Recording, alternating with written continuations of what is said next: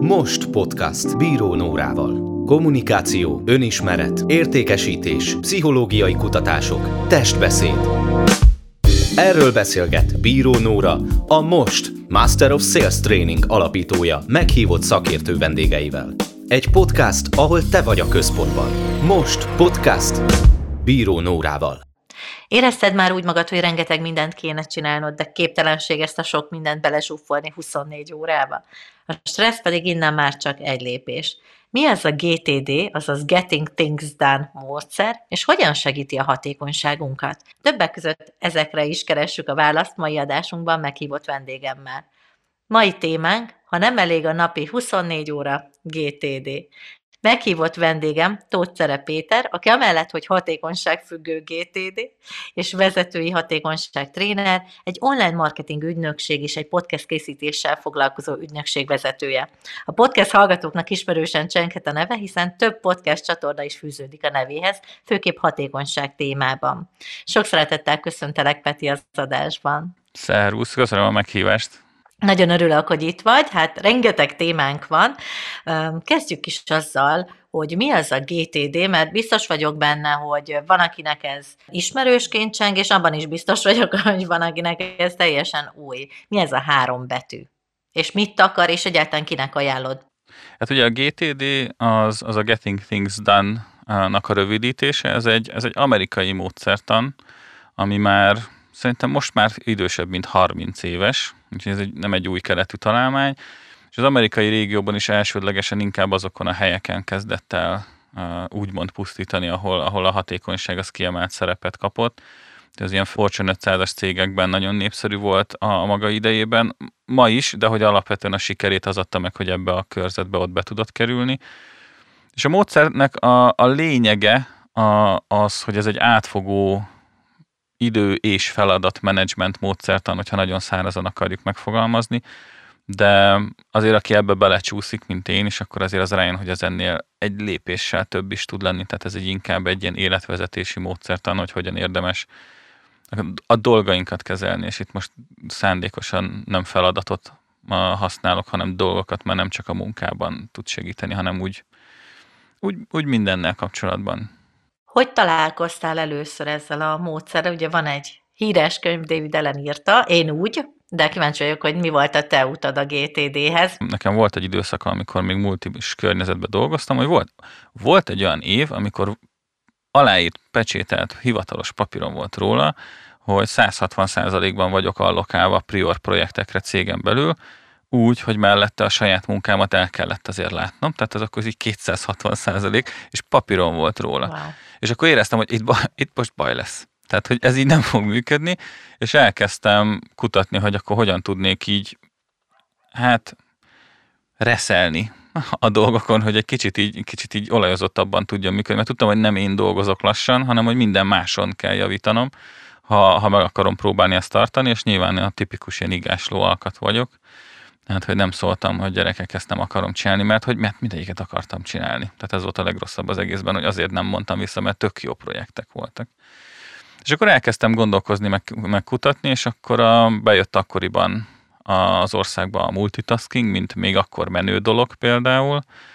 Azt kipróbáltam, hát működött, nagyjából három hónap után jutottam el arra a szintre, hogy már nem voltam képes egy dologra koncentrálni és az, az viszont egy ilyen, az egy nagyon-nagyon erős, intenzív intőjel volt, hogy egyébként elkezdtem kiégni tőle nagyon-nagyon gyorsan, de az, hogy ha valakivel beszélgettem, és nem tudtam ráfigyelni, nem tudtam ránézni arra, akivel beszélgetek, hanem mellette e-maileztem, mellette néztem a fákat, vagy olvastam egy könyvet kb. míg beszélgettünk, mert egyszerűen képtelen voltam fókuszáltan dolgozni. Az egy intőjel volt arra, hogy az nem jó, kipróbáltam például az Eisenhower Matrix módszerét, hogy a fontos sürgős Matrixba hogyan tudom elhelyezni a dolgokat, ami meg, ami meg azt, akar, azt eredményezte a végén, hogy volt a nem fontos, nem sürgős, ami már a, már a posztitekben inkább 3D-s volt, mert hogy már nem fért ki a, a kockába, és egymásra raktam a posztiteket. és minden fontos és sürgős volt az, amivel foglalkoztam. A bármelyik nem stimmelt, akkor azzal már nem foglalkozik az ember. Az sem működött. Az egy, az egy ilyen stratégiai szinten egyébként tök jó de ugye a napi munkavégzésre szerintem nem alkalmas. És akkor találtam meg én neten a, a GTD módszertant, és netről, cikkekből, blogokból, podcastekből, videókból elkezdtem összeszedni, aztán rájöttem, hogy van könyv, úgyhogy megvettem a könyvet én is, fölépítettem a, a saját kis GTD módszertan, vagy rendszeremet, és utána mentem el tréningre, ahol akkor még csak a Doma oktatott egyedül a, itthon a GTD-t, és a tréningnek az első fel az egy nagyon erős elmélet, a második fele pedig egy nagyon erős gyakorlat, ami nekem nagyon szimpatikus volt, hogy GTD tréningről nem tudsz úgy felállni, hogy nem tudod azonnal használni a rendszert a telefonodon, laptopodon, akárhol, ahol akarod. És az első napján a tréningnek lerombolt mindent gyakorlatilag, amit fölépítettem, viszont a második napján meg fölépítettünk egy, egy újat, amit az volt 7 éve szerintem. Nem. Jézusom, ez most már 8 éve volt. És a mai napig azt használom. Tehát ez az annyira tényleg bevált, hogy, hogy azóta még ilyen finom hangolások sincsenek nagyon benne. És ez megoldotta nekem a munkahelyi kihívásokat akkor, a javarészt, és ez volt az a pont, amikor éreztem, hogy ez nagyon működik ez a módszertan, ez tényleg működik, ez nem kamu, én ezt oktatni akarom.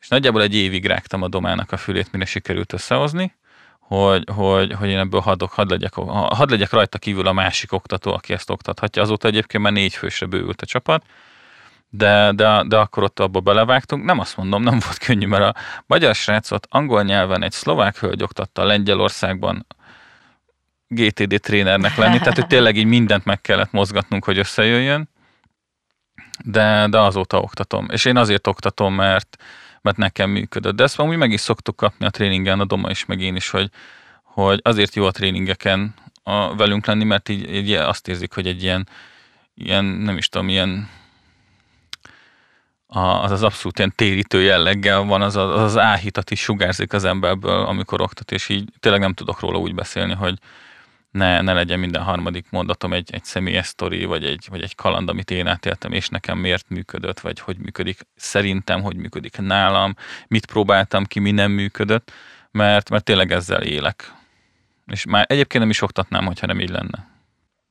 Szerintem beszéljünk arról, hogy mi az alapja, hogy aki nem olvasta a könyvet, nem volt még tréningen is ismerje, hogy mitől más ez a módszer, mint akár amit, amit említettél, mondjuk az Eisenhower Matrix, vagy egyéb időgazdálkodási, időmenedzsment módszertanok. Mi az, amitől ez működik? Legalábbis nálad, meg, meg visszajelzések alapján azért sok-sok embernél. Ezen sokat gondolkoztam, hogy, hogy miért, miért a GTD és miért nem más. Van a végponton egy nagyon fontos része számomra, miért nálam ez megragadt. Én nem találtam még olyan módszertant, aminél a legalapabb szinten, tehát bele van írva a könyvbe az alapoktatási anyagnak egy nagyon fontos, markáns része az, hogy amikor kiválasztod azt, hogy milyen feladatot akarsz végezni, akkor az utolsó döntési pontok egyike, hogy neked melyik fontosabb.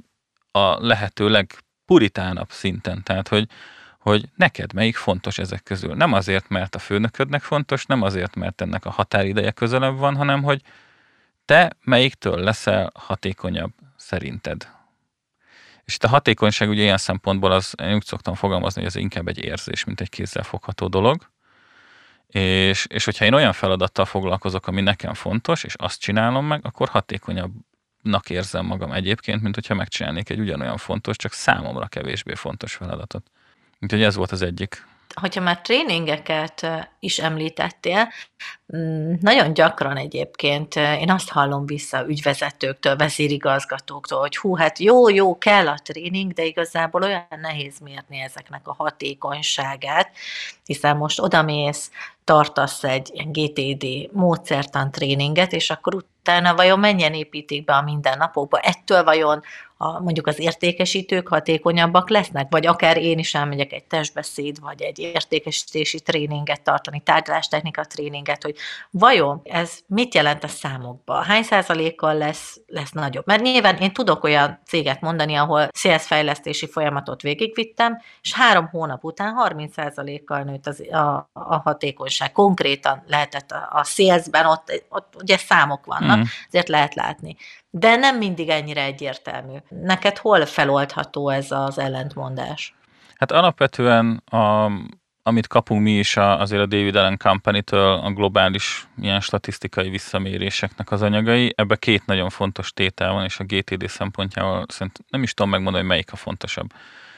Az egyik az az, hogy egy ilyen 12-15 százalékos értékesítési növekedés, értékesítési, tehát ugye a munkahelyi teljesítmény növekedés, ami egy értékesítő csapatnál az értékesítést jelenti, de hogy, de hogy az megfigyelhető, és általában mi is azt szoktuk mondani, hogy most a tréning ennyibe meg annyiba kerül, ez az egyik része a serpenyőnek, a másik pedig az, hogy nézzétek a cégnek az éves árbevételét, hogy ha az megemelkedik 15%-kal mondjuk, vagy 12-vel, vagy 20-szal adott esetben, akkor, akkor az kitermeli a tréningnek a díját?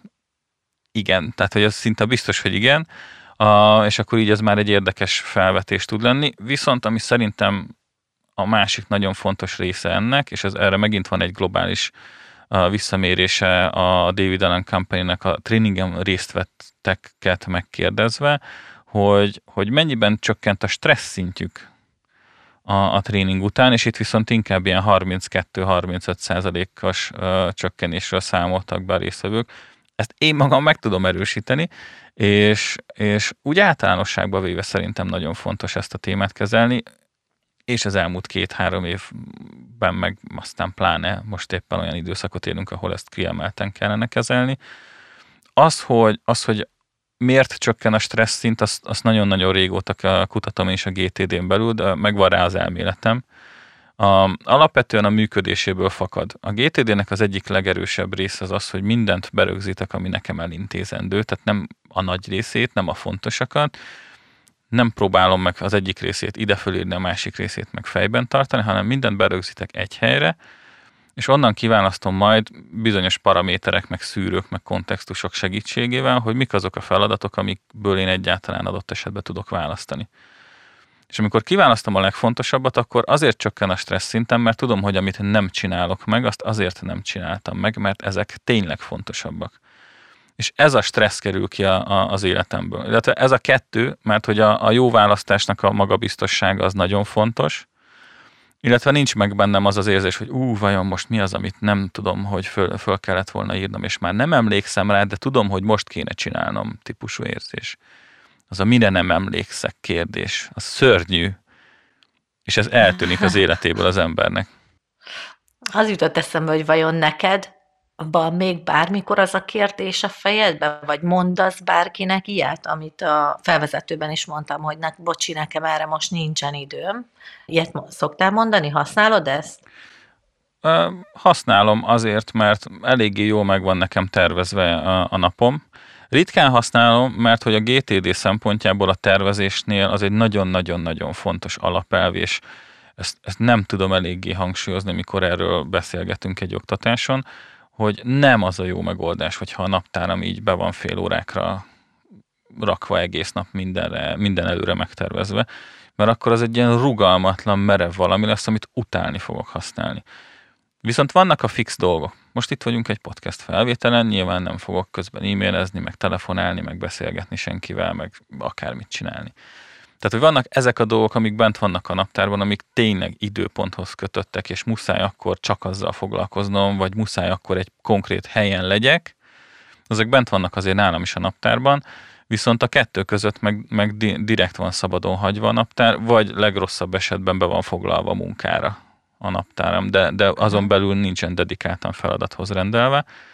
És amikor azt mondom valakinek, hogy nincs rá időm, az azért van, mert mondjuk vannak olyan napok, amikor, amikor beengedek annyi megbeszélést, mert tudom, hogy fontos dolgokról kell sok emberrel beszélni, akkor, akkor nincs rá időm.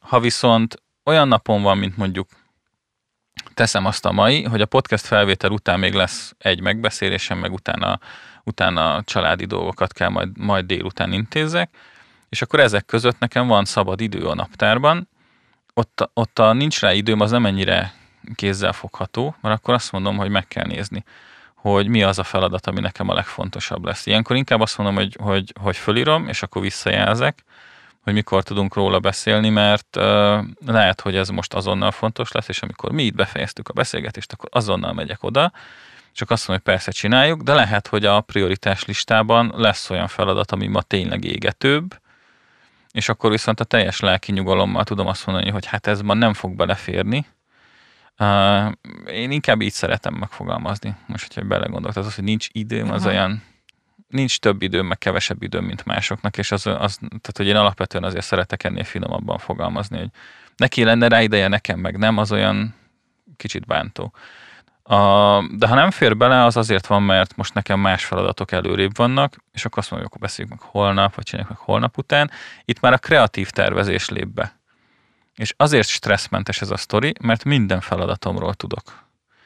Nem úgy, hogy én most el tudom neked mondani, hogy mi az, a, az az 500 feladat, ami nekem most be van rögzítve a rendszerben, hanem az, hogy adott kontextusban, időpontban, lokációban milyen eszköz van nálam, például ez egy tök fontos, kinek a társaságában vagyok, ez egy másik nagyon fontos kontextus, milyen feladatokat tudok úgy egyáltalán elvégezni.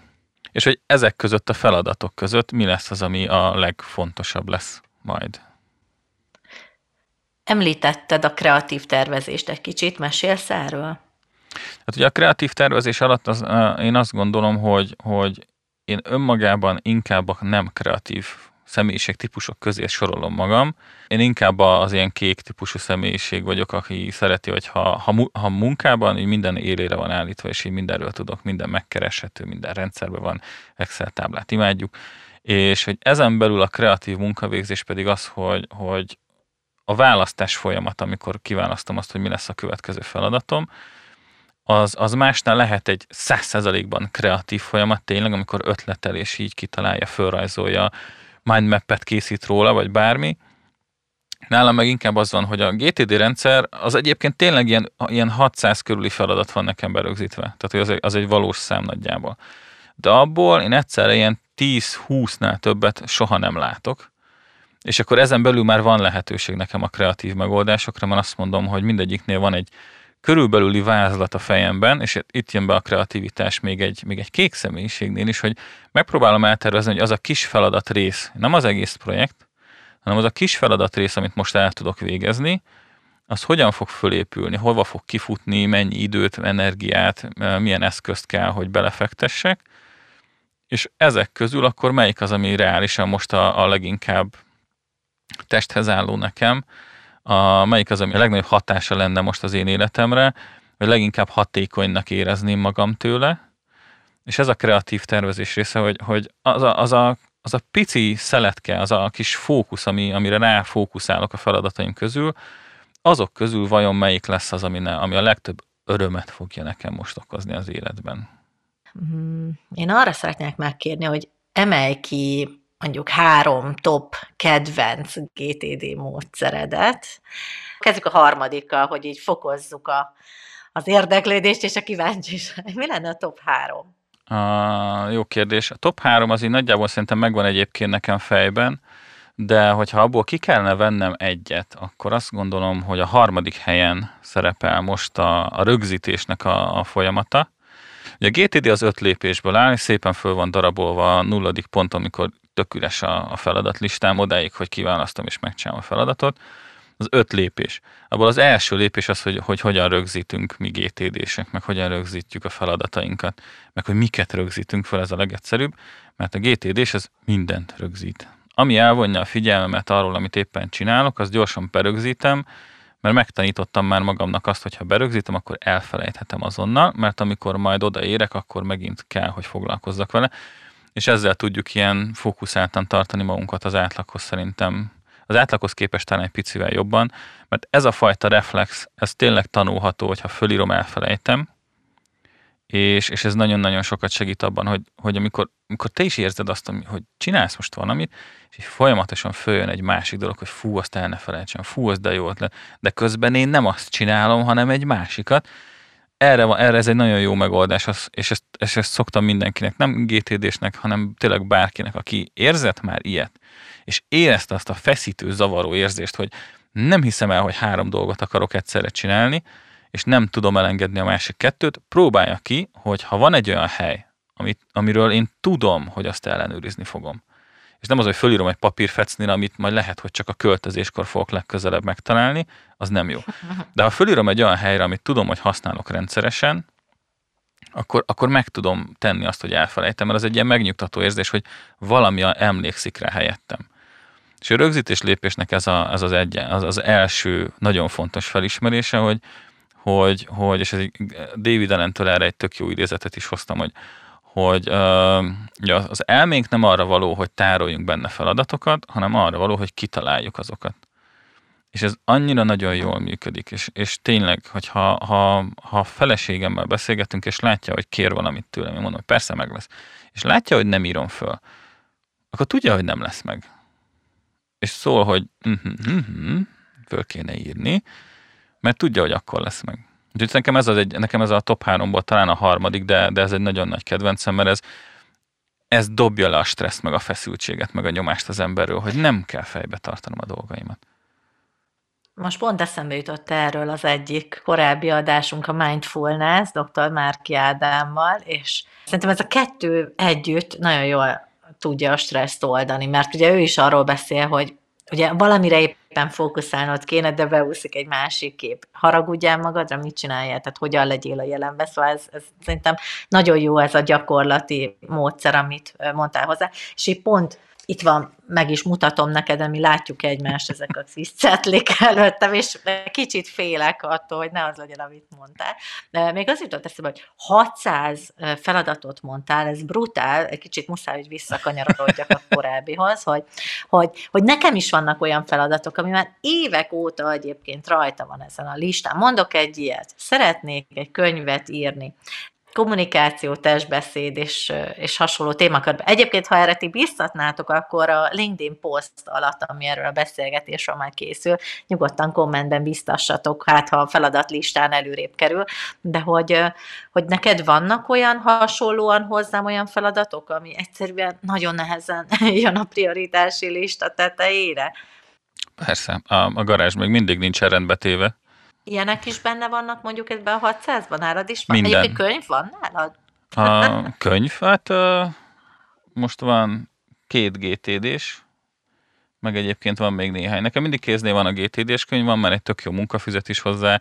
A lányomnak egyébként megszereztem a, a HVG-től a, a Tiniknek verziót belőle, az pár éve írta David Allen, hogy, hogy hogyan lehet ezt tiniknek bevezetni, és nem olyan szigorú szabályok, nem olyan szigorú keretek között, hanem inkább csak a, a tudatosabb tervezésnek a gondolatát, az, az is megvan, tehát hogy, hogy nálunk ez tényleg egy ilyen átfogó dolog kéne, hogy legyen, bár, bár hozzáteszem, hogy ebben David Allen vonalán haladok én is, mert amikor megkérdeztük, hogy és a feleséged, ő is GTD-zik, és akkor erre azt mondta is, hogy minden otthonban elég egy messiás, Úgyhogy nálunk is csak én ezek egyedül, de, de ha az alapelv átmegy, akkor, akkor sokkal szervezettebben és gondtalanabbul tud tini lenni például a gyerekem is.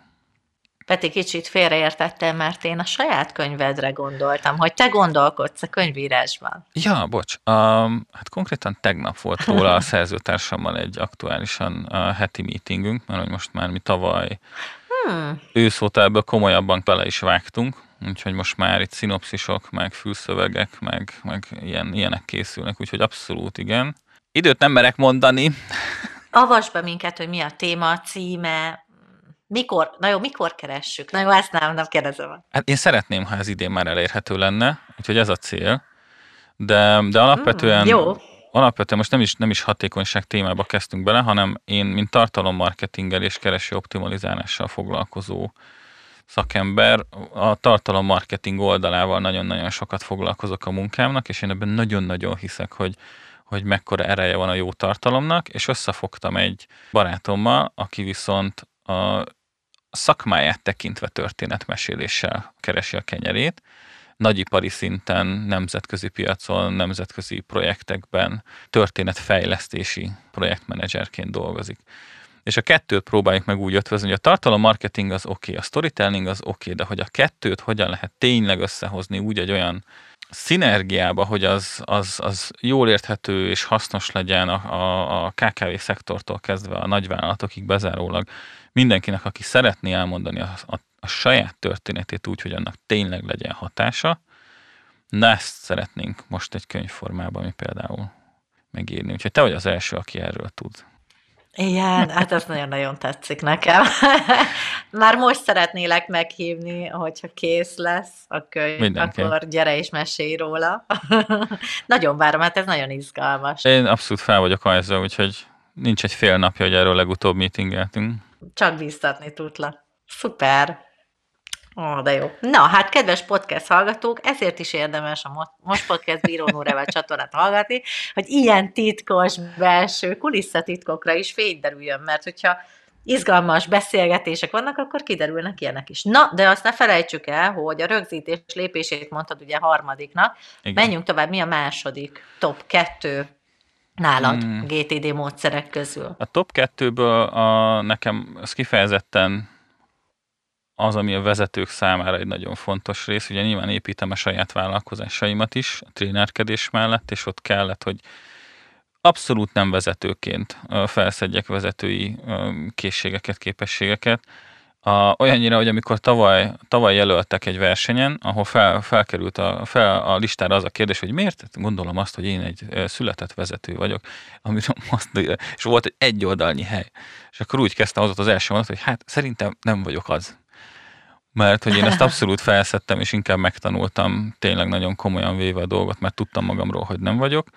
És a vezetőknek az egyik legfontosabb feladatai közé tartozik az, hogy hogyan osztják ki a feladatokat, hogyan követik azt a nyomon, és hogyan tudnak mindig kontrollt érezni a saját ilyen jellegű munkájuk fölött. És a GTD-ben a delegálás folyamata, a módszere, az elmélettől a technikai megvalósításig egy olyan tényleg zseniális megoldás, hogy, hogy erről, amikor mi trénerek egymás között csináltunk egy podcastet, akkor az volt az epizód címe, hogy a vezetői Excalibur a, a, a, a, delegálás. Ugyanis, ugyanis, hogyha jól csináljuk ezt az egészet, akkor tudunk úgy delegálni, hogy nem lesz bennem kérdés, hogy kinek küldtem el milyen kérést, milyen határidővel, ki késik, kit, kitől mit, mikorra várok vissza, ezek közül bármelyik oldalról, ha megközelítjük a feladatot, akkor egészen pontos képet fogok róla kapni. Mert amikor, amikor elkezdesz beszélgetni egy felső vezetővel például, és azt mondta, hogy hát, hány e-mailt küldesz ki egy nap? És akkor mondta, hogy hát olyan 60 És ebből mennyi az, amire vársz vissza választ, mert delegáltál feladatot? És azt mondom, hm, nagyjából 20 Akkor azt ugye felszorzom heti 5 nappal, az rettenetesen sok. És amikor meg előkerült a kérdés így záró akkorként, hogy jó, és hol követ egy nyomon, akkor ugye az volt a válasz, hogy az elküldött levelek közül kikeresi azt, amire akarja a választ. De hogy de hogy heti 300 levélből 100-ra vár vissza választ, és azt a 300-ból kell kikutatni éppen aktuálisan, az kezelhetetlen. És ez nem csak felső vezetőknél érvényes, hanem annyiban, hogy minél feljebb vagy a táplálékláncban, annál több delegálás jellegű feladatod van, de mindenkinek van az életében delegálás jellegű feladat. És az, hogy ezt hogyan tudom nyomon követni, ez a GTD-ben úgy épül föl, hogy nekem van egy olyan listám a feladataim közül, ahol semmi más nincsen csak ezek a dolgok, amiket valakitől várok vissza, és nem az elküldött elemek közül kell kitúrnom, hogy vajon erre várok vissza, hanem minden, amit várok vissza valakitől, az viszont bekerül ide. És ez, ez, ez egyszerűen pótolhatatlan. Pótolhatatlan. Ó, ez nagyon tetszik. Ezt ki fogom próbálni. Most az jutott eszembe, hogy hát még évekkel ezelőtt olvastam a négy órás munkahét című könyvet, Tim Ferris-től, szerintem ismerős neked is. Ott van nála. és azt hiszem, hogy abban volt benne, sőt, biztos, hogy abban volt benne, hogy, hogy egy olyan módszert ajánlott, például kifejezetten az e-mailezéssel kapcsolatban, hogy küldjünk ki az ügyfeleknek egy olyan e-mailt, hogy mondjuk heti kétszer nézem meg az e-mailemet, kedden és pénteken, most mondok egy, egy időpontot, 9-től 11-ig. És akkor az ügyfelek tudják, hogy én akkor fogok rá válaszolni, akkor fogom megnézni, stb., mert hogy igazából tömbösítem ezeket a, a feladatokat. Én még nem láttam olyan embert, aki ezt így megcsinálta volna, de kíváncsi vagyok, hogy neked erről mi a vélemény. Ez is egy módszer egyébként. De javíts ki, hogyha nem pontosan emlékszem rá, mert nagyon régen olvastam. Nem, hát ő ugye alapvetően ezt csinál. Én engem a Tim Ferris ott vesztett el, amikor leírta a könyvben, hogy a feleségének a bocsánat kérő e-mailt is az indiai asszisztensével irattatta meg. Én ott, én ott lepattantam a sztoriról, de egyébként nagyon sok hasznos dolgot írt benne. Én ezt úgy fordítottam át magamnak, hogy a négy órás munka hétből, ha át tudunk menni egy négy órás munka napba, az egy, az egy megvalósítható és egyébként zseniális cél, és abban nagyon sokat tud segíteni a könyv, csak nyilván ezeket a dolgokat én fenntartással kezelem, mint, a, mint ezt a példát. Úgyhogy ez munkakörtől függ, ezt a GTD-n belül erre az a fogalmi meghatározásunk van, hogy a munka hármas felosztása. Vannak ilyen jó hangzó nevek, de egyébként ez például egy nagyon fontos része a dolognak, hogy mindenkinek a saját munkaköréhez képest más-más lehetősége van dinamikusan, szabadon dönteni a feladatairól. Mondok három példát. Van egy webfejlesztő, akinél, aki megkapja a briefet, és 95%-ban meg van határozva az, hogy mit kell csinálnia. ide kattintok, akkor így nézzen ki, ezt csinálja, ide vigyen, ez ugráljon, az piros legyen, mindent tud. És amire nem készül fel, az mondjuk a hibajavítások, az ilyen bugfix, meg hasonló dolgok. Ott van mondjuk egy, egy recepciós, akinél vannak bizonyos fix dolgai, amit el kell végezni a szállodában, de hogy alapvetően egy reaktív munkáról van szó, tehát hogyha valaki oda megy a pulthoz, akkor van dolga. És ő ezzel nem tud előre tervezni. Tehát neki például az előre nem tervezett munkából kell sokat tervezni előre, vagy még jobb példa szerintem egy tűzoltó. Tök vicces lenne, hogyha a tűzoltó hogy betervezne magának 8 órányi munkát, és azt mondja, hogy hát már már nem fér bele a tűzoltás, mert hogy nekem más dolgom van. Tehát, hogy ott nem tudok tervezni előre, és akkor van a harmadik típusú, amikor a, ezekkel egyensúlyozó, hogy melyik típusú feladat hova kerül, ez mindannyiunknál valamilyen kis százalékban, amikor szervezzük a saját napunkat. Arra is időt kell allokálni, azért van külön szekció is benne, de alapvetően azt gondolom, hogy ha ezzel tisztában vagy, akkor, akkor tudsz jól tervezni magadnak munkát is, és ha gyakorlatba akarom ezt átvinni, akkor, és ezt, próbál, ezt kipróbáltad te is, meg mindenki, aki hallgatja, nézzétek meg a, a, vagy nézd meg a múlt hetedet. Mennyi volt az az idő, amikor oda mentek az asztalodhoz, fölhívtak telefonon, kaptál e-mailt, bármit, ami megakasztotta azt, amit csinálsz, ez napi na, átlag hány óra? Akkor napi átlag hány óra... igen, igen. Rengeteg, most így átgondolod, rengeteg. És hogyha bent dolgozol egy irodában, ezen felül, akkor mennyi az az idő, amit, amikor elmész kávézni egyet, amikor elmész egy 10 perces szünetre, elmész dohányozni, hogyha dohányzol, akkor ezt is ad hozzá. És amikor bemész a 8 és fél órányi munkád, az már csak 6 óra. Amiből lejön a, a fölhívnak telefonon, meg az, oda, meg az oda jönnek hozzád kérdezni, akkor már csak mondjuk 3 óra. És minden nap ugyanannyi feladatot végzek el. De ha én tudom, hogy három óra az, amivel én tudok előre tervezni, és én három órányi feladatot tervezek magamnak, akkor úgy tudok hazamenni minden nap, hogy ma is megcsináltam, amit terveztem, vagy ha tervezek magamnak előre 8 és fél órányi feladatot, akkor haza tudok minden nap menni ugyanannyi elvégzett feladattal, hogy ma se sikerült megcsinálnom, amit szerettem volna. És ez nagyon-nagyon komoly hatással lesz rád viszonylag rövid időn belül, hogy a folyamatos kudarc helyett egy folyamatos hatékonyságérzéssel tudsz hazamenni. És az én munkaköröm például nem engedi meg ezt, hogy, hogy hetente kétszer nézzek e-mailt. Egy viszonylag hatalmas kurflival jutottunk vissza ehhez a nagyon rövid válaszhoz, hogy én nem tudom ezt megtenni. Mm, na, hát és eljutottunk az elsőhöz, a top egy, hogy mi van nálad a top egynél. Nem tudom, doppergés esetleg van nálad, mert nálad minden van. Um, Várjál vele, hát ha. Ha nem, akkor bevágunk. Nem, nem, ilyen, ilyen örömbújongásom lesz majd, hogy az első helyezett pedig, ami, amire mindenki várt, Hát az. az, az szerintem az, az szerintem az, hogy a, a GTD-n belül van egy olyan lista, ami, ami mindenkinek az életében a legfontosabb dolgokat tartalmazza. És ezekben nincs olyan dolog, amit muszáj csinálni. Hívhatjuk bakancslistának, de hogy pont nem így működik, Aha. de az alapelvet talán innen könnyű megközelíteni. Nekem és minden GTD-snek van egy olyan listája, amit úgy hívunk, hogy valamikor talán. Ide azok a dolgok kerülnek, amiket szeretnénk megcsinálni, de nincs rajtunk semmiféle nyomás azzal kapcsolatban, hogy mi van, ha ezt nem csináljuk meg.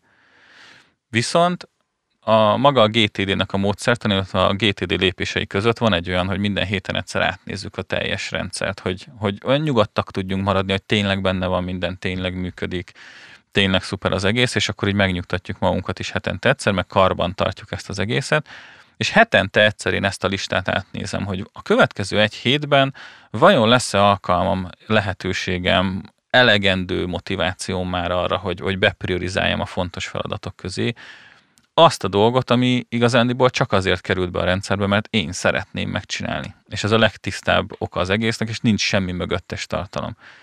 És nekem van egy dedikált listám 40-50 elemmel, amiket az idők folyamán szépen oda begyűjtöttem, és azok, azok közül, ha bármit meg tudok csinálni, az a legföldön túlibb hatékonyságérzés, mert azt tényleg magam értettem, nem azért, mert a főnököm kérte, nem azért, mert egy ügyfél kérte, nem, nem azért, mert bármilyen szempontból volt egy muszáj faktor a sztoriban, hanem azért került be, mert láttam rá az időt, az, az energiát, a lehetőséget, és beraktam az életembe egy olyan feladatot, amit magamért csinálok meg.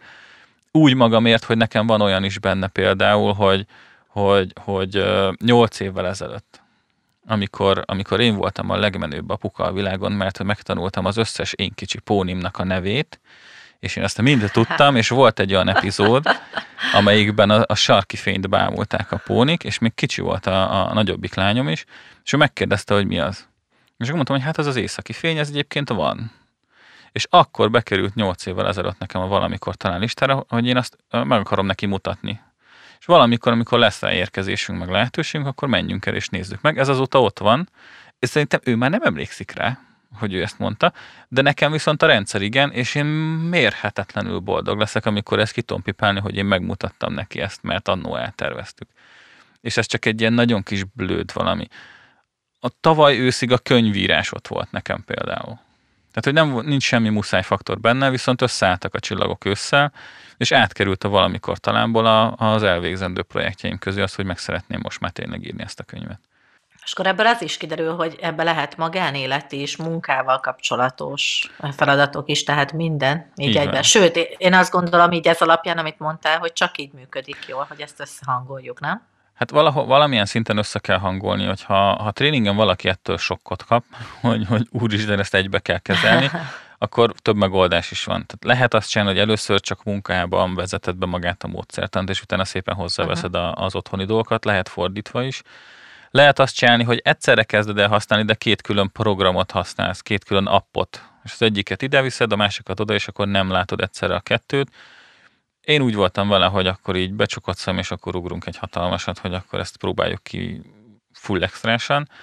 Olyan programot, meg olyan applikációt kezdtem el használni, ahol viszont egy klikkel meg tudom azt oldani, hogy ha itthon vagyok, dolgozok, akkor ne lássam a magánéleti feladataimat és projektjeimet, vagy ha letettem a lantot mára, akkor viszont lecsukom a munkahelyi projekteket, és kinyitom a magán. Tehát, hogy én ezt rendszeren belül meg tudtam így oldani, ami fontos, tehát kell, hogy tudjuk szétválasztani, főleg úgy, hogy home office-ba dolgozok. Tehát, hogyha ha nincs, egy, nincs egy elvi, elvi határvonal, mert fizikai nincs, de ha nincs az elvi határvonal, akkor nehezen lehetne szétválasztani a kettőt.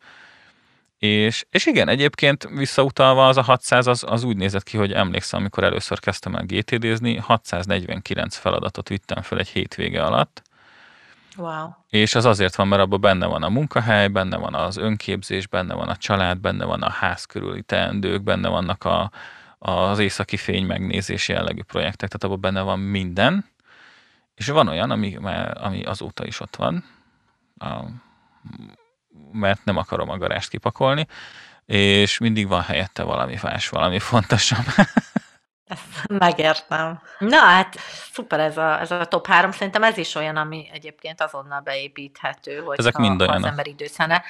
Ugye? Még az jutott eszem, hogy mondtad, hogy heti egyszer időt szánsz erre. Mennyi az az idő, ami alatt ezt a talán valamikor listát végignézed? változó, meg igazándiból rutin kérdése az egész, mert amikor elkezdtem, akkor ugye az alapszabály az az, hogy hetente egyszer allokálok rá időt naptárban. Tehát ez egy ilyen foglalt idő, ez, ez alapvetően eleinte inkább ilyen másfél óra volt. Amikor elkezdtem GTD-zni, akkor mi például ezt a, a még annó a kollégáimmal hárman mentünk el a tréningre, és akkor beszerveztük, hogy minden héten, mind a hárman ugyanabba a tárgyalóba, ugyanabba az időben együtt beültünk, uh-huh és haverok voltunk, de másfél órán keresztül egy büdös szót nem szóltunk egymáshoz, hanem csak vertük a klaviatúrát, mert mindenki csinálta a heti áttekintését, és, és ez egy annyira felüdítő érzés volt. Viszont az a másfél óra, ez most már inkább ilyen, ilyen heti 30 percre redukálódik, két okból. Mert a heti áttekintésnél van egy olyan pont, amivel egyébként olyan nagyvonalúan nem foglalkozik senki, hogyha ha nem gondol rá direkt, vagy nem, nem, ér, nem érti meg, hogy az miért fontos az az, hogy a legtöbb, fel, a legtöbb feladatunk szerinted honnan jön? Ha most a saját magadra gondolsz, akkor hon, hon, honnan érkezik a legtöbb feladat, teendő, elintézendő, terv, ötlet, bármi? Tehát, hogy ami neked utána feladatként megjelenik a Task Managerben, az honnan jön? Ja, ez jó kérdés, ezen még nem gondolkodtam. Talán külső? Külső dolgok, nem? Hogy ezt, nem. ezt csináld meg. Azt, Pont nem. nem. Pont ez a lényeg, hogy, hogy ezen Magunktól. nem gondolkozunk. És a legtöbb feladatunkat azt, azt mi találjuk uh-huh. ki. Mhm. Mi találjuk ki? Aha, és, utána, és azért nem gondolsz rá, mert a nagy részét utána meg is tartod fejben. Tehát, hogy akkor jó, akkor ez uh-huh. ma, és akkor erre majd emlékszem. És pont ezt veszi ki a GTD, viszont hetente egyszer a heti áttekintésben csinálunk egy úgynevezett, és ez nem a, nem a péntek esti verziója, a, egy úgynevezett elmesöprést, a, amikor, amikor így kipucoljuk a feladatokat fejből is. És akkor így leülök, és egy, egy fehér papír, vagy egy vagy a, vagy a laptop elé egy sima üres Word doksi, és egy 20 percig, 30 percig semmi más nem csinálok, csak írom ki az ötleteket, terveket, mindent, ami eszembe jut. Tehát ez egy ilyen kvantitatív gyakorlat. Utána lehet, hogy az éles rendszerben nem kerül át a fele, de ha eszembe jut, akkor leírom most, hogy ne legyen ott. És például ez eleinte tök sok időt viszel. De egyrészt nincsenek minden héten 300 új ötlete az embernek, másrészt pedig maga a folyamat tök addiktív, és egyszerűen rászokik az ember. Tehát, hogyha így 5 percre nyugton hagynak, akkor azonnal előveszem a telefonomat, és így az egy tök megkönnyebbülés érzést ad nekem, hogy oh, jó, akkor ezt a három dolgot most leírtam, akkor ezeket is eltom. És van egy ilyen reflex, hogy ahogy nyugi van, elmesöprés azonnal, és így nem kell hetente annyit ráfókuszálni, Úgyhogy ez, ez azért szépen leredukálódott nekem ilyen heti 30 percre, amikor egy ilyen átfogó nagy generát csinálok a rendszeren, de egyébként meg van egy ilyen reggeli rutinom, ami megkialakult, hogy így ilyen mikrotervezést azért csinálok, hogy reggel fölkelek, még mindenki alszik, egy kávé, leülök, és nagyjából maximum 5-10 perc alatt a, a napi dolgaimat így előre megpróbálom, amennyire lehet megtervezni, hogy ma mit szeretnék. Azért ez így időben mégiscsak megvalósítható, mert lehet, hogy aki hallgat minket, és azért jó sok módszert eh, mondtál, és tudom, hogy ez még csak egy szelete a, a teljes eh, GTD módszert annak, hogy, hogy lehet, hogy elsőre ijesztő, de hogy tök jó, hogy, hogy van egy ilyen példa, hogy nem, egyébként ezt, ezt meg lehet építeni, vagy be lehet építeni így a, a mindennapjainkban. Eh, még eszembe jutott a, a tudatossággal kapcsolatban az egyik beszélgetésem Szilágyi Gáborral, ugye ott, ott folyamatosan erről beszéltünk, hogy miért ér, éri meg tudatosabban élni az életünket. Ő annyira hisz hogy a tudatosság napját is egyébként létrehozta, és most már több alkalommal működik, és hogy nálad is nyilván a hatékonyság kapcsán meg el is hangzott ez a szó, ez ilyen magától értetődő, hogy tudatosan tervezed a napjaidat, hogy a, ami felmerült bennem, hogy mikor kapcsolsz ki, hogyha elmész mondjuk akár a sarki fényt megnézni, vagy bárhova, külföldre pihenni, belföldre, bármi, vagy, vagy, vagy akár egy hétvége, akkor van, van-e olyan, hogy ezt teljesen ki tudod kapcsolni, vagy nem is akarod kikapcsolni ezt a rendszert? Magát a rendszert egyébként alapvetően magára hagyhatom, mert, mert elég egészen rugalmas, és jól, jól tud igazodni az én általam ráborított terheléshez. De, de ugyanez működik a pihenésnél is. Anno, anno pont megkérdeztem ezt, a, ezt még David Ellentől, amikor itt volt Magyarországon, hogy, hogy így mit, mi van akkor, amikor így fölkel, és azt mondja, hogy ne, ez már nem fog menni. És akkor így nem csinálja meg, amit eltervezett. És tök egyszerűen halálos nyugalommal azt felelt a, a, a, a Pali, hogy, hogy ha utána ő azt a napot, vagy azt a hétvégét, vagy azt az egy-két napot tényleg pihenéssel tölti, és tényleg pihen, és nem rágja magát a meló miatt pihenés közben, akkor az egy hatékonyság szempontjából az egy tökéletes pihenés volt. Tehát, hogy ezt is meg kell tanulnunk, uh-huh. és, és amikor például a Szabira, menj, hogyan menjünk Szabira típusú podcast epizódot vettük föl mi, és akkor ez egy nagyon markáns lépés volt, hogy, hogy ha előkészítem, és mindent megpróbálok rendbe rakni, akkor el tudom engedni a, az egészet, és nem abból fog telni a, a, én, a tíznapos nyaralásomnak az első kettője, hogy még lezárom a dolgokat, és az utolsó kettője meg már nem azzal telik, hogy már nézem, hogy mi, mi fog várni, mikor hazamegyek. Tehát, hogy a pihenés is, igen, tehát a pihenés is lehet hatékony. Ezt el kell tudni engedni, és ebben nekem, ami a legtöbbet segíti, hogy van egy olyan rendszer, amit tudom, hogy ha most elmegyek hétvégére, és rá se nézek, akkor hétfőn pontosan a legfontosabbat oda fogja tenni elém. És nem kell gondolkozzak azon, hogy mi a legfontosabb feladatom.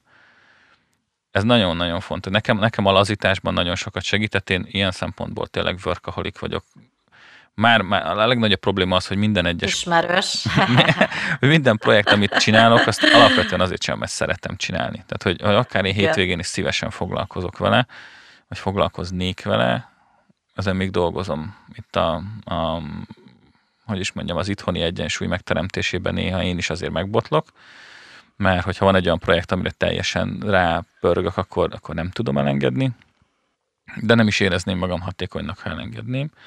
Viszont nyilván a családi béke, meg a családi összhang, meg az együtt töltött idő, meg az itthoni jelenlét, az egy olyan dolog, ami felül priorizálja azért ezeket, és így viszont, mivel ez egy ilyen kézzelfogható dologgá válik nálam, azért sokkal könnyebben tudom elengedni azokat a feladatokat, amit egyébként nem szeretnék elengedni, mert abszolút meg akarom csinálni minél hamarabb.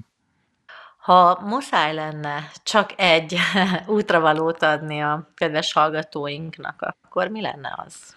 Talán az egyik kedvenc történetemből indulnék ki, ugyanis a, annó nekem az egyik kedvenc sikersztorim az, hogy, hogy tartottunk tréninget pár évvel ezelőtt, és két évre rá egy, egy középkorú hölgy megjelent, és azt mondta, hogy ő onnan értesült a tréningről, hogy a férje volt nálunk tréningen két évvel azt megelőzően, és ő nagyon-nagyon kíváncsi volt rá, hogy mit műveltünk a férjével, mert hogy hirtelen így 25 évnyi házasság után elkezdte megcsinálni otthon a dolgokat, amiket így meg kell csinálnia, és hogy 25 év alatt nem tudta rávenni.